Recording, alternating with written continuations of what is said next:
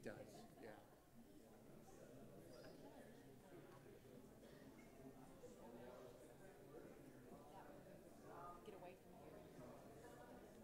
That's the thing. I can do. I can keep a week in one hand, maybe two, like something like this with my foot, and then do like I can't do four at once.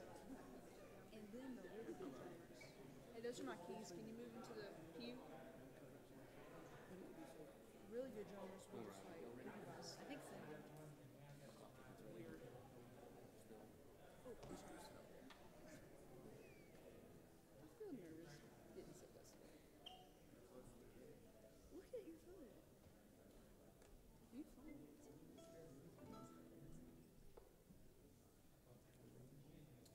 Good evening. We're glad that you've come to join and worship us to end our day as we have began in worshiping our Lord and Savior Christ Jesus. Let's now stand together and join our voices as we sing Grace Alone.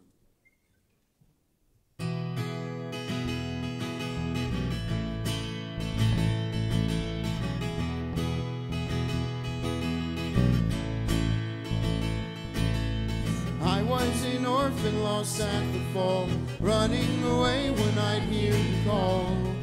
But Father, you worked your will. I had no righteousness of my own. I had no right to draw near your throne. But Father, you loved me still. And in love before you laid the world's foundation, you predestined to adopt me as your own. You have raised me up so high above my station. I'm a child of God by grace and grace alone. You left your home to seek out the lost. You knew the great and terrible cost. But Jesus, your face was set. I worked my fingers down to the bone, but nothing I did could ever atone. But Jesus, you paid my debt. By your blood I have redemption and salvation. Lord, you died that I might reap what you have sown. And you have rose that I might be a new creation. I am born again by grace and grace alone. I was in darkness all of my life. I never knew the day from the night. The Spirit you made me to see. I swore I knew the way on my own. Head full of rocks, a heart made of stone. The Spirit you moved in me. And at your touch, my sleeping spirit was awakened. On my darkened heart, the light of Christ has shone. Called into a kingdom that cannot be shaken. Heaven citizen by grace and grace alone. So I'll stand in faith by grace and grace alone. I will run the race by grace and grace alone. I will slay my sin by grace and grace alone. And I will reach the end by grace and grace alone.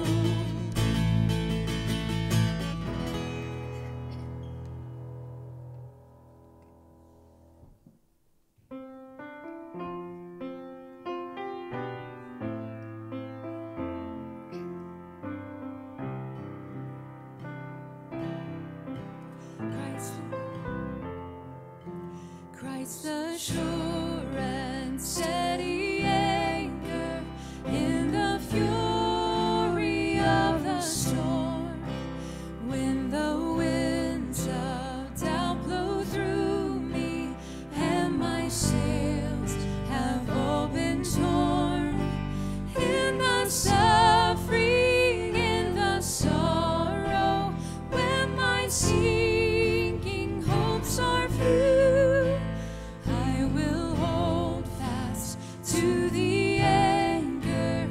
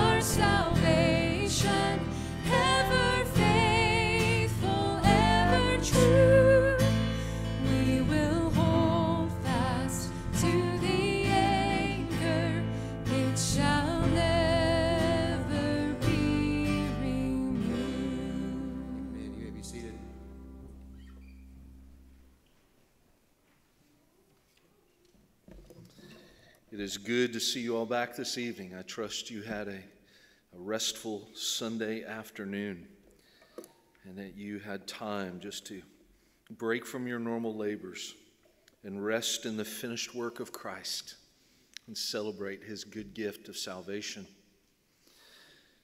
Our scripture reading tonight goes along with what Pastor Jordan will be preaching this evening. It's in Genesis chapter twelve. If you could look there with me. Just at the first three verses. Here early in the book of Genesis, we have God calling and setting apart Abram.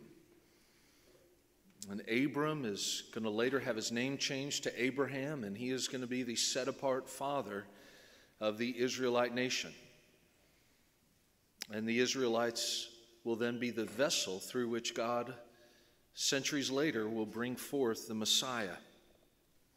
But it all begins here with the call of Abram. Look there with me at Genesis twelve, beginning at verse one.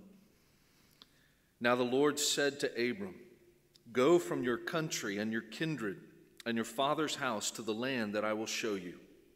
And I will make of you a great nation, and I will bless you and make your name great, that you will be a blessing. I will bless those who bless you, and him who dishonors you I will curse. And in you all the families of the earth shall be blessed." The call of Abram is part of God's purpose of redemption, his covenant of redemption unfolding in history. And it begins with this call to which Abram was obedient. He listened and heeded the call of God and obeyed, and he went. And this fits right where we've been during this mini-series, brothers and sisters, as we've taken this month to, to focus on the task of global missions and the glory of Christ in global missions. This fits right with where we have been, what we have been studying and understanding our role, our purpose in magnifying Christ through all the different avenues that he opens up to us. And so tonight we're just going to have three different prayers. We want to be mindful.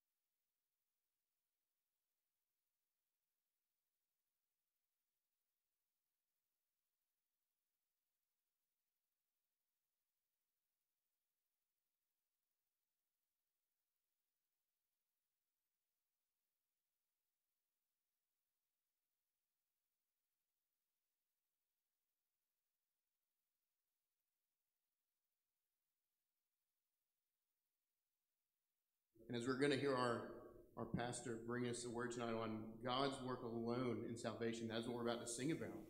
In Jesus, strong and kind, and nothing that my hands can do. So I would, I would urge you to please pay attention to not just to sing to God, but what we are actually singing. There are words that we sing actually matter to our God. So let's stand together and join our voices as we sing these two songs.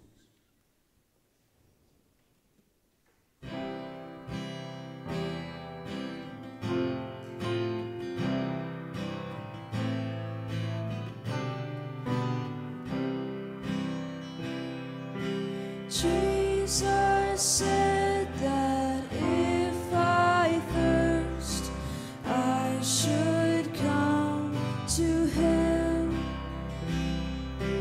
No one else can satisfy. I should come to him. Jesus said, Jesus said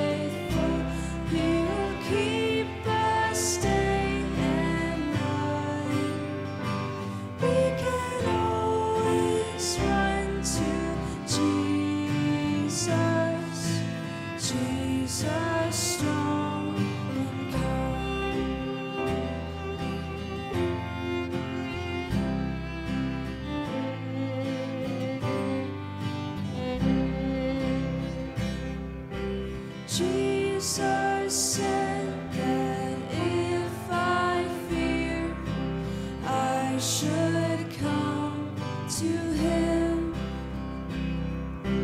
No one else can be my shield.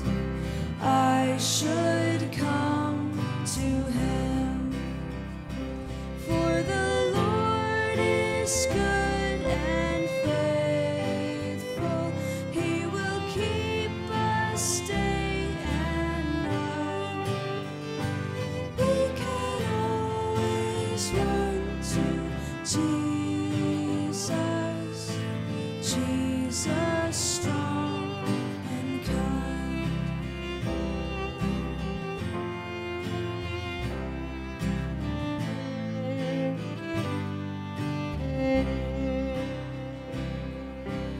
Jesus said, if I am lost, he will come to me.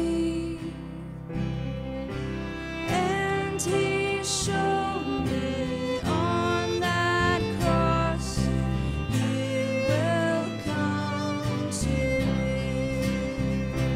For the Lord is good.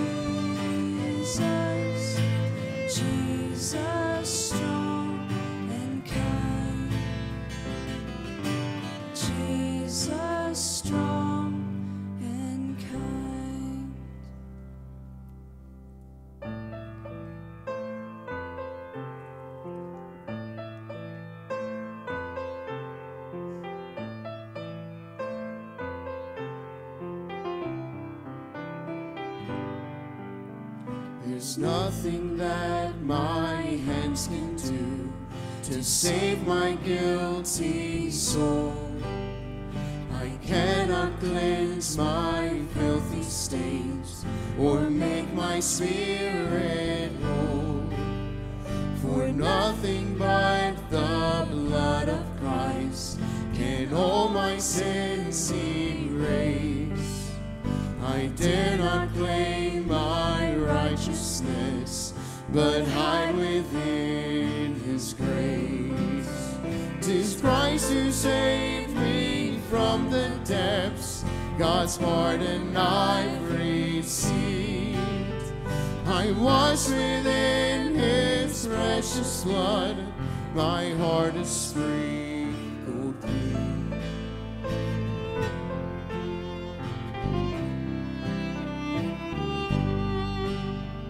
I'll praise a God of holiness, of justice, truth, and might, who guides me by his mighty hand to walk within his light. While Satan weaves his shallow lies, God speaks to me in love, reminding me his only Son has bought me with his blood. And Christ dispels my every doubt, through him I am redeemed. I love because he loved me first, I live because he lives.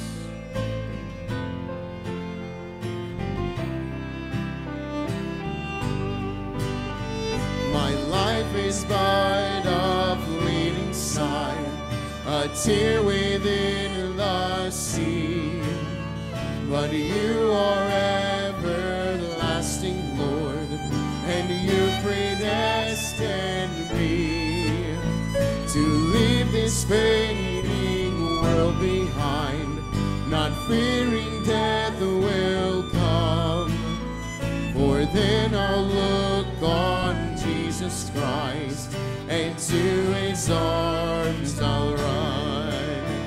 And when I see him face to face, what glory that will be, to look upon Savior's scars and know they were for me. And when I see him face to face, what glory that will be, to look upon my Savior's scars and know they were for me. Amen. Let's go, Lord, in prayer. Oh, Father in heaven, Lord, we do rejoice in that, knowing that Christ's sacrifice was once and for all delivered to the saints. God, that we know, Lord, that when our Savior hung on that cross, he was not just making salvation possible, or that he was sealing it for his children. God, we thank you for that surety we have in Christ. Lord, we thank you, Lord, that you have chosen us to salvation. God, for we could have never come to you on our own. So, Lord, we thank you for that sovereign work that you have You have done.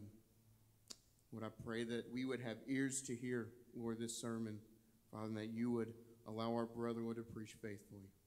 God, we pray you would bless these tithes and offerings, and we ask this in Christ's name. Amen.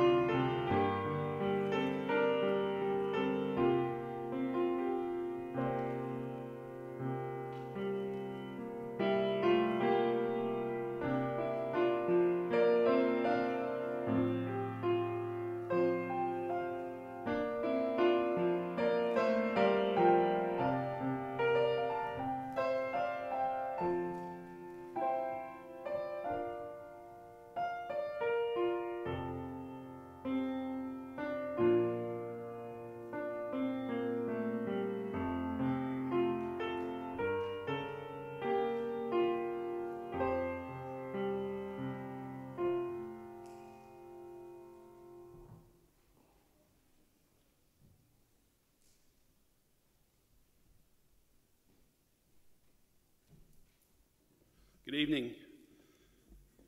Please turn with me to Second Peter chapter one. We'll be continuing our exposition through this epistle. We'll be particularly focusing on verse ten. Um, as I think about the subject that we're going to be discussing tonight, it's one of the ones that give me trepidation. So we're going to be talking about the doctrine of our particular call and particular election that God has placed upon our life. And I think back when I first started thinking about these doctrines and how they hit me for the first time. I did not like them. I hated them. But I've come to realize that these are some of the, the greatest comforts in my life. These are some of the greatest joys in my life. Knowing that it's not by my hand that anyone is saved. It's not by my hands that I am saved. It's only by God's hands. Well, if we'll, if we'll start in verse five, and we'll be reading through verse eleven with a particular focus on verse ten. It says this, "For this very reason, make every effort to supplement your faith with virtue, and virtue with knowledge, and knowledge with self-control, and self-control with steadfastness, and steadfastness with godliness, and godliness with brotherly affection, and brotherly affection with love. For if these qualities are yours and are increasing, they keep you from being ineffective or unfruitful in the knowledge of our Lord Jesus Christ. For whoever lacks these qualities is so nearsighted that he is blind, having forgotten that he was cleansed from his former sins. Therefore, brothers, be all the more diligent to confirm your calling and election. For if you practice these qualities, you will never fall. For in this way, there will be richly provided for you an entrance into the eternal kingdom of our Lord and Savior, Jesus Christ." Let's pray. Father in heaven, I thank you, God, that you are rich in mercy, that you have yet again gathered a people to hear your word. Father, we know that it is only by your Spirit that we are moved towards you and towards obedience. And so tonight, if the Spirit is working within us, allow us to leave here more obedient. Allow us to leave here rejoicing in the salvation that you have provided for us. And Father, if there is one that does not know you, allow them to hear the sweetness, the tenderness, the mercy of our Savior, Jesus Christ. In his name, amen. Well, thus far in Second Peter, we've seen that God has granted us all things for life and godliness. He has given graciously to those who love him. And this comes through what we have obtained by faith. We really have received by faith. The Spirit changes us, works in us new life as a believer. And what is produced in a man that has faith is now union with the most important thing you can ever be united to. And that's Jesus Christ. It's, it's union with the beloved one, the Holy One of Israel, Jesus. We are now called into his great glory and excellence. We are now partakers of his divine nature, and we have escaped the corruption of this hostile world that is trying to trip us up at every turn. And because of those things, Peter urges us now to be diligent, to supplement faith with good works, really a good character, a, a right character, a Christ-like character. And tonight we'll be looking at one of the most controversial doctrines in all of the Bible, and that is election. So I think it's important for us to define what calling and election are. Our confession here at Morning View says this about our calling. It says, "In God's appointed time, an acceptable time, he is pleased to call effectually, lovingly, by his word and Spirit, those he has predestined to life. He calls them out of their natural state of sin and death to grace and salvation by Jesus Christ. He enlightens their minds spiritually and savingly to understand the things of God. He takes away their heart of stone and gives them a heart of flesh. We call this regeneration. He turns this sinful heart, this dead man, and then he graciously gives us really a heart that now has affections for Jesus. He renews their wills and by his almighty power turns them to good and effectually, and most importantly, draws them to Jesus Christ. So that's calling. This is election. And this is defined by R C Sproul. It's a lot shorter. He said election is simply resting on God's sovereign decision to save whomever he is pleased to save. Now there are a few temptations, and I realize this as we come to uh, a controversial doctrine. There's a few temptations as we broach subjects like this one. You may right now be thinking to yourself, all right, Jordan, the reason I'm here at Morning View is because I knew that Morning View did not shy away from hard doctrines, big doctrines. I'm here because I love the doctrine of election. Or maybe another temptation is, oh no, oh no, here comes another pastor trying to convince me of God's particular love for an elect people. Or maybe you have the temptation like this. You know what, Jordan? I'm not that smart. These are big doctrines. These are hard doctrines. Why are we teaching on such things? Well, friends, my hope every time I get behind the pulpit is to simply, yet clearly and lovingly present the truths of God's word, no matter what they are, and let them rest on God's people. Let them rest on your hearts. Let them rest on your mind. And then pray, and you should pray, pray fervently that God would move us toward obedience because of these great truths. Well, that was the introduction. I have three observations from this text, from this verse, that I hope will be truthful and that will encourage you tonight. And I sort of got my inner Puritan this week. And what I mean by that is my points are very long. I will be chastised tomorrow by Sean Merrithew for my points. You may not be able to write them down, but come to me. I'll give them to you afterwards. The first observation that I have from this text is that even though we are told to confirm our calling and election, that does not mean our actual calling and election is in limbo or in some way depends on us. Let me explain. Our calling and election depends not on us. It never has. Our actual security, and that's an important word for tonight, our actual security in Christ depends not on you or what you do. And our actual eternal resting place, Je- Jesus in heaven, heaven with Jesus, depends not on us. Whether you feel or think that you are saved actually is not the reality of whether you are saved or not. Do you get that? So often, that's good news, because so often I feel like I'm not saved. So often I feel like I'm not a part of the kingdom. My feelings are deceitful. Your feelings are deceitful. Creation, election, regeneration, faith, perseverance, preservation, and eternity depend on God working, God keeping, and God bringing us home. And that's good news. Romans eight twenty-eight says, and we know that for those who love God, all things work together for what? Good. We often stop there. We often stop there. For those who are called according to his purpose. That's for those who it works out for good. It's those who are called according to the purpose of God.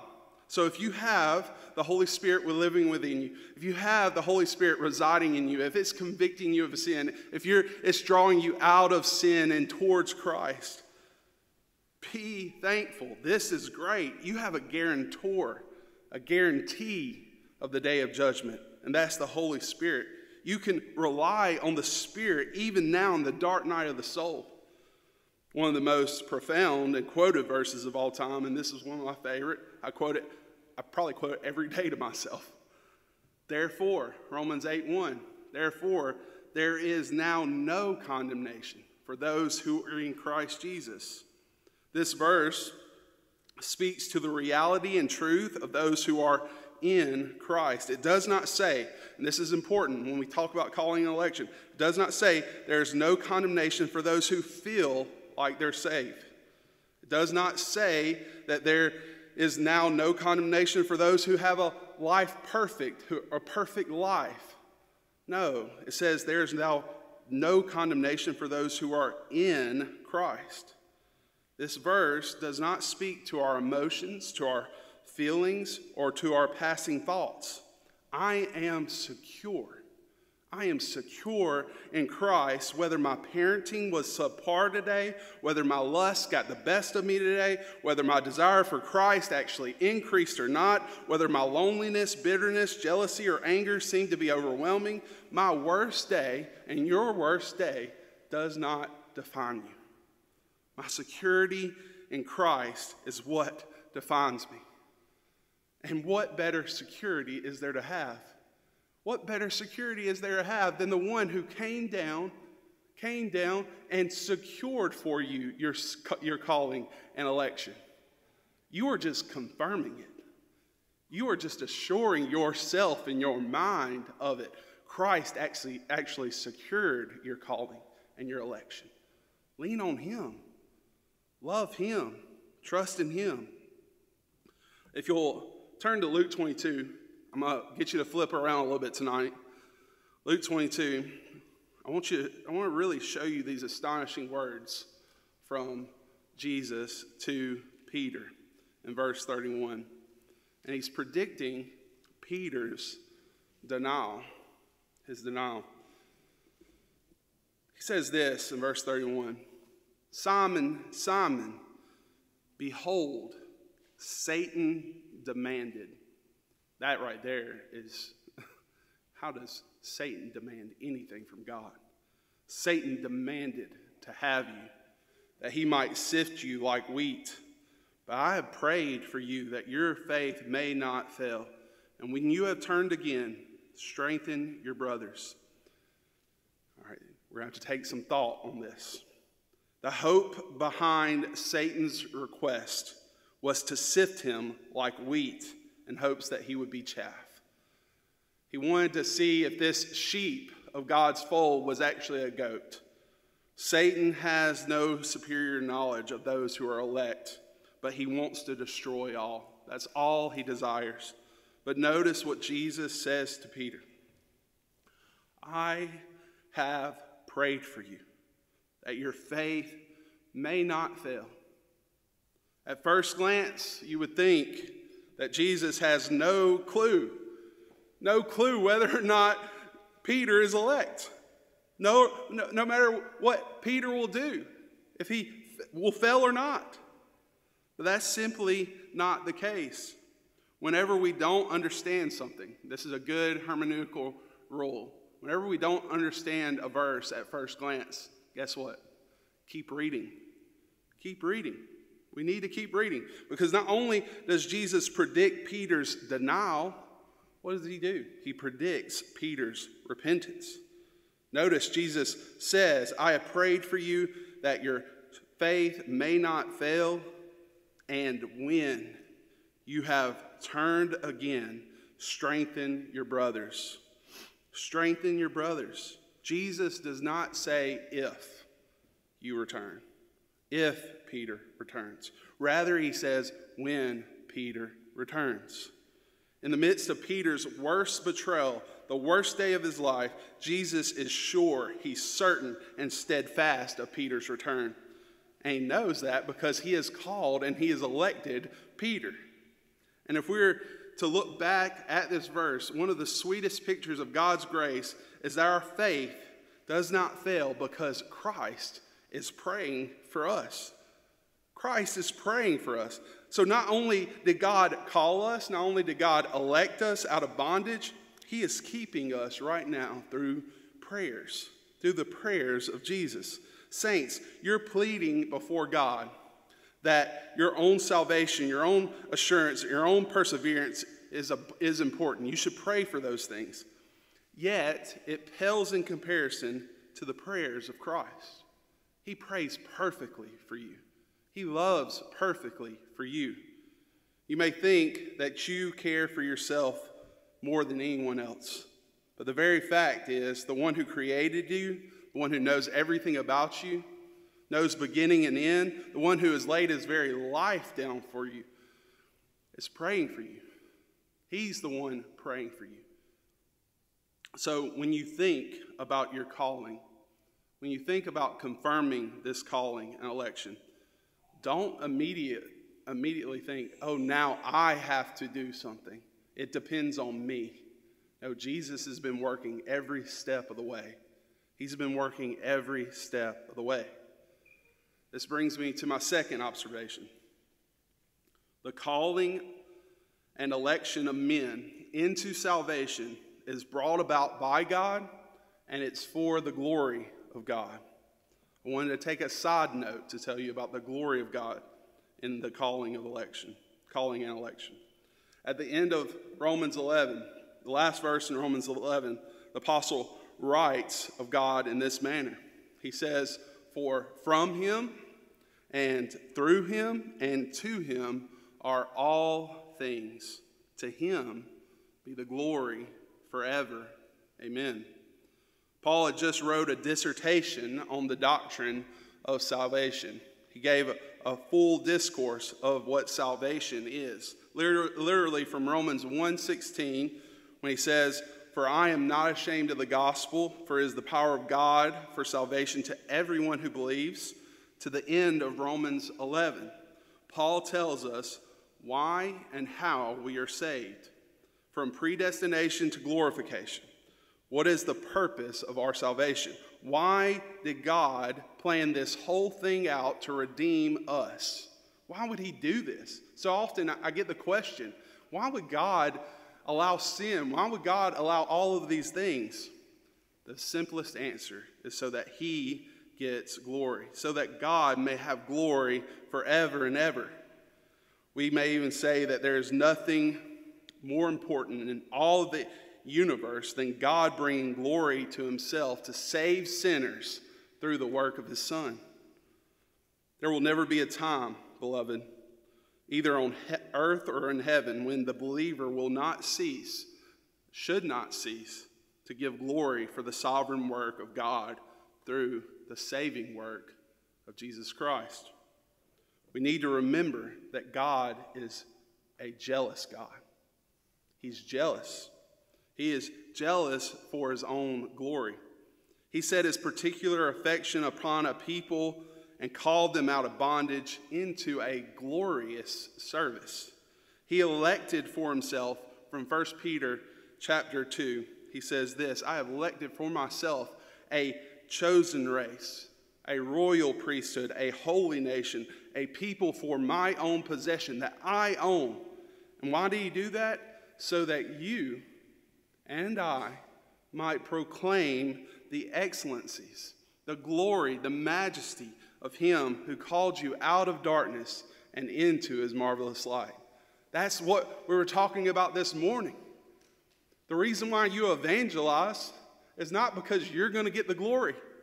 The reason why you talk about Jesus is not because you're going to get glory. It's for the glory of God. Our calling and election are meant to bring him glory. Now I want to show you this more specifically from First Corinthians chapter one, verses twenty-six through thirty-one. So if you can turn there, First Corinthians one, twenty-six through thirty-one. And notice the words that Paul uses. For someone to, to really deny election or calling, it, it, seems, it seems impossible to me now that I know more about the Bible. It's everywhere.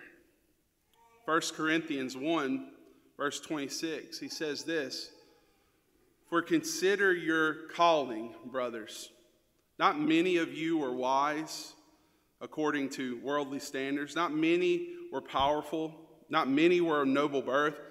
But God, not anyone else in this room, but God chose what is foolish in this world to shame the wise. God chose what is weak in the world to shame the strong. God chose what is low and despised in the world, even things that are not, to bring to nothing things that are, so that no human being may boast. We don't get glory. No human being gets glory, so that no human being might boast in the presence of God. And because of him, God, Christ Jesus, you are in Christ Jesus, who became to us wisdom from God, righteousness and sanctification and redemption. Verse thirty-one, so that, as it is written, this is what happens. Let no one who boasts, no one who boasts, boast in the Lord. Let the one who boasts, boast in the Lord. Our calling and election are ultimately meant to bring our triune God, who has done all of the work for us, glory for all the things that he has done. It brings him glory and not us.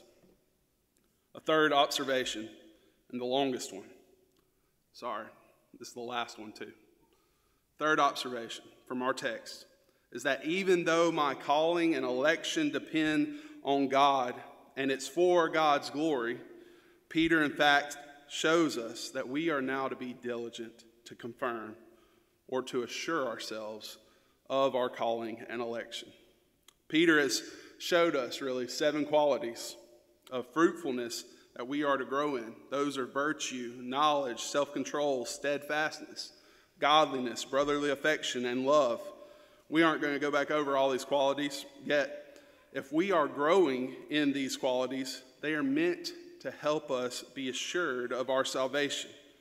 They are to help us confirm our calling and election.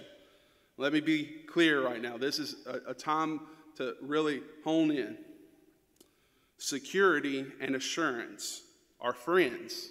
They're best of friends, but they are not the same thing. Assurance is something we desire, but we might not have. And security is something we have, we possess, but we might not know it. Let me say that again. Assurance is something that we desire, but we might not have. And security is something we have, we possess, but we might not know it. One might, in fact, be secure in Christ and have the Holy Spirit, yet because of indwelling sin, they may frequently doubt their salvation. Now, it's a terrible thing, a horrendous thing to say that doubts are good. I'd, I'd rather, honestly, be afflicted, be beaten, be tossed into a pit of snakes, be stabbed by every person in this room, than to doubt my God continually, than to doubt the goodness of God continually. Brothers and sisters in Christ, we must encourage one another out of doubt and not into doubt. We must encourage one another out of doubt and not into doubt. The Bible says to be diligent.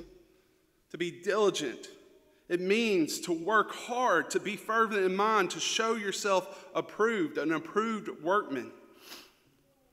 The opposite of a diligent man is an idle man. It's a lazy man.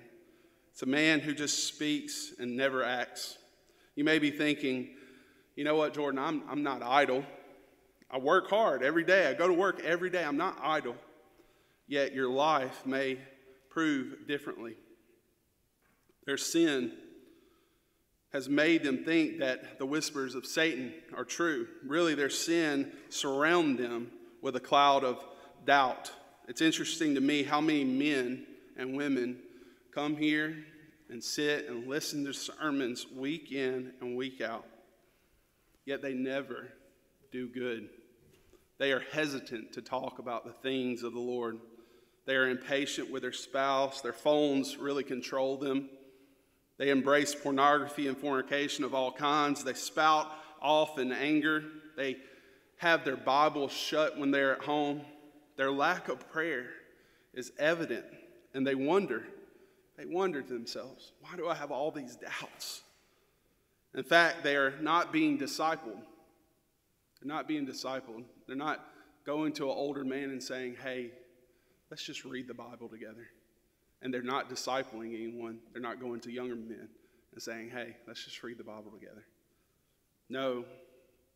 In fact, they would actually rather be idle in good works and have a continual forsaking of God's love and loving their neighbor than actually putting off the old man.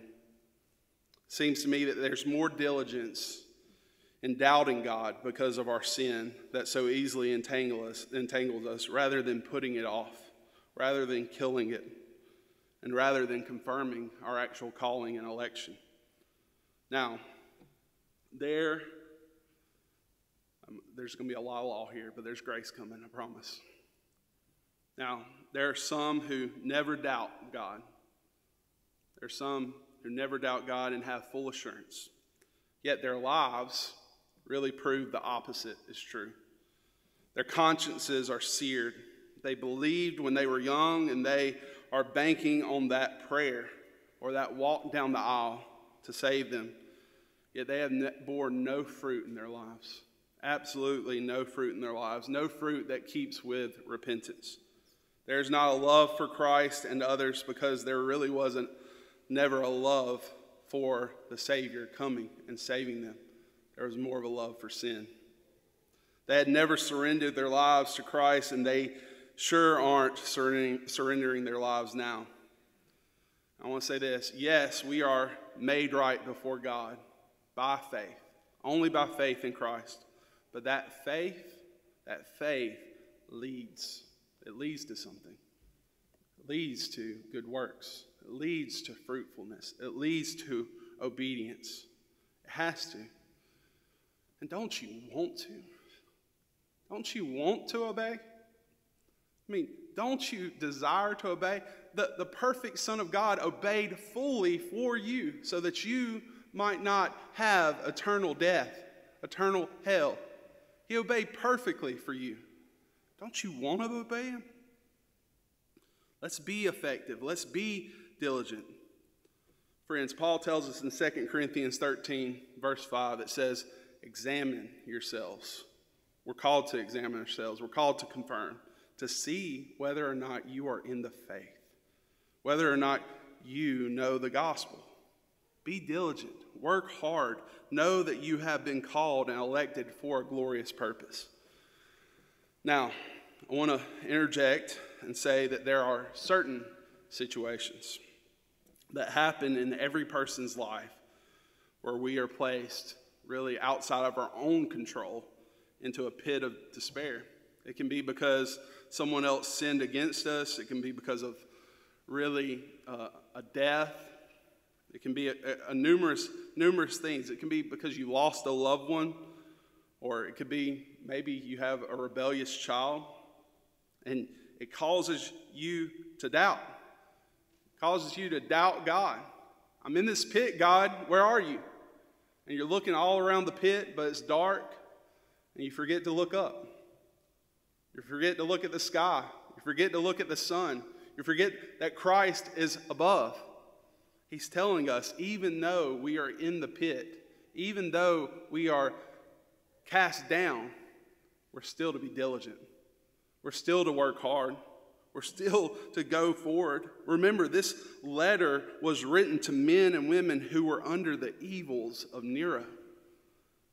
According to many scholars, there was a fire in sixty-four A D where Nero blamed the Christians.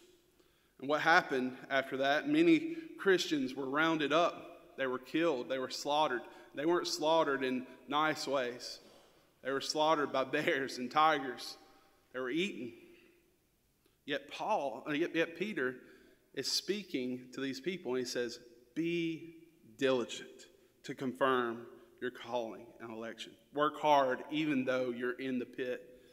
Peter says in First Peter one, my favorite chapter in the whole Bible, if you can memorize anything, I would encourage you to go memorize that. While talking about suffering, talking about the suffering that the called, the Christians are going through, he says this, In this you rejoice, though now for a little while, if necessary, you have been grieved by various trials, so that the tested genuineness of your faith, more precious than gold that perishes, though it is tested by, tested by, tested by fire, may be found to result in praise and glory and honor at the revelation of Jesus Christ. They're suffering, they're dying, and he's saying, hey, it's all for the testing of your faith. It's all for the testing of your faith. Look up, look to Jesus. Family, let's strive together, even tonight, to make every effort, no matter our situation, to put on the new man and crucify the old man, to lay our lives bare before our holy God, and to say with a clear conscience, my life was bought with a price, and that price was the very own Son of God. So my entire life, it's yours, God. It's yours. And family, if we do this with the power of the Holy Spirit and out of love for Christ, guess what will happen? Our fixed security, our fixed security will be married to our unyielding assurance. Hear the words of Paul in Second Timothy two nineteen. He says this, but God's firm foundation stands bearing this seal about you. The Lord knows those who are his. He knows those who are his, and let everyone who bears the name of Christ, the Lord, depart from iniquity. Leave sin behind. Friends, let's leave this world behind and run to the one who embraces us with the grace and kindness of our Savior. Let me pray, and then we'll go into communion. Father, thank you so much. Thank you so much for this great doctrine. I pray even now that you would fix our security, our assurance on you, that you would help us to love you, to know you, to live for your glory ultimately. In Jesus' name, amen. What a wonderful way to end the Lord's Day. This meal is actually for those who have been called, those who have been elected, those who are trusting in Christ, those who are leaving their sin behind. And hey, you may have had a bad day. You may be living in your worst day. But repent now and joyfully come. This meal is meant for those who have been baptized, those who are repenting of their sins, those who are breaking uh, bread, praying with one another, those who are in fellowship. So we invite you to come. We invite you to the Lord's table tonight. Servants, will you come?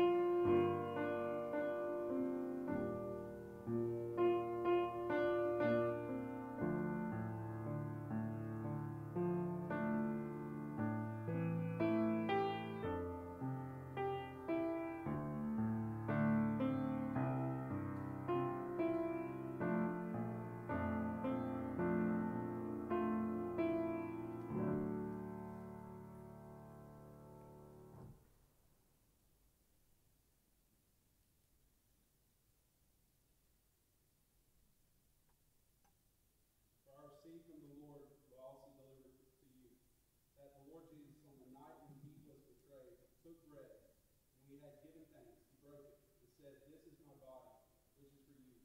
Do this in remembrance of me."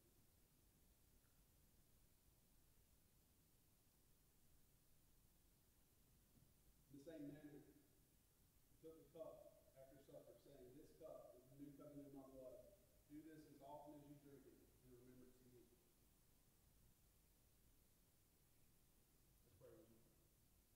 Father in heaven, thank you so much for your gift of salvation that was granted to us. Thank you for giving us life and godliness. Thank you for giving us all things we need for life and godliness. Thank you for giving us this word. Thank you for giving us this church. Thank you for giving us worship. Father, would you help us even now to walk in obedience, to love this calling and election. Father, we thank you even more. We as in Amen. Try to believe this in God's heart.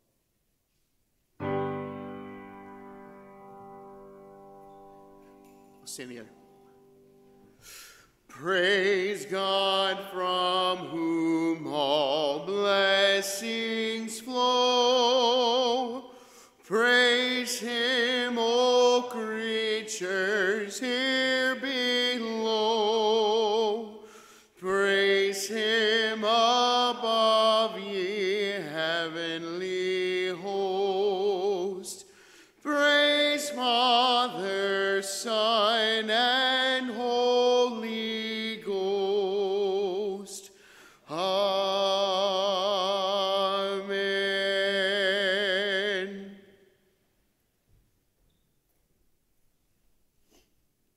Hear this benediction.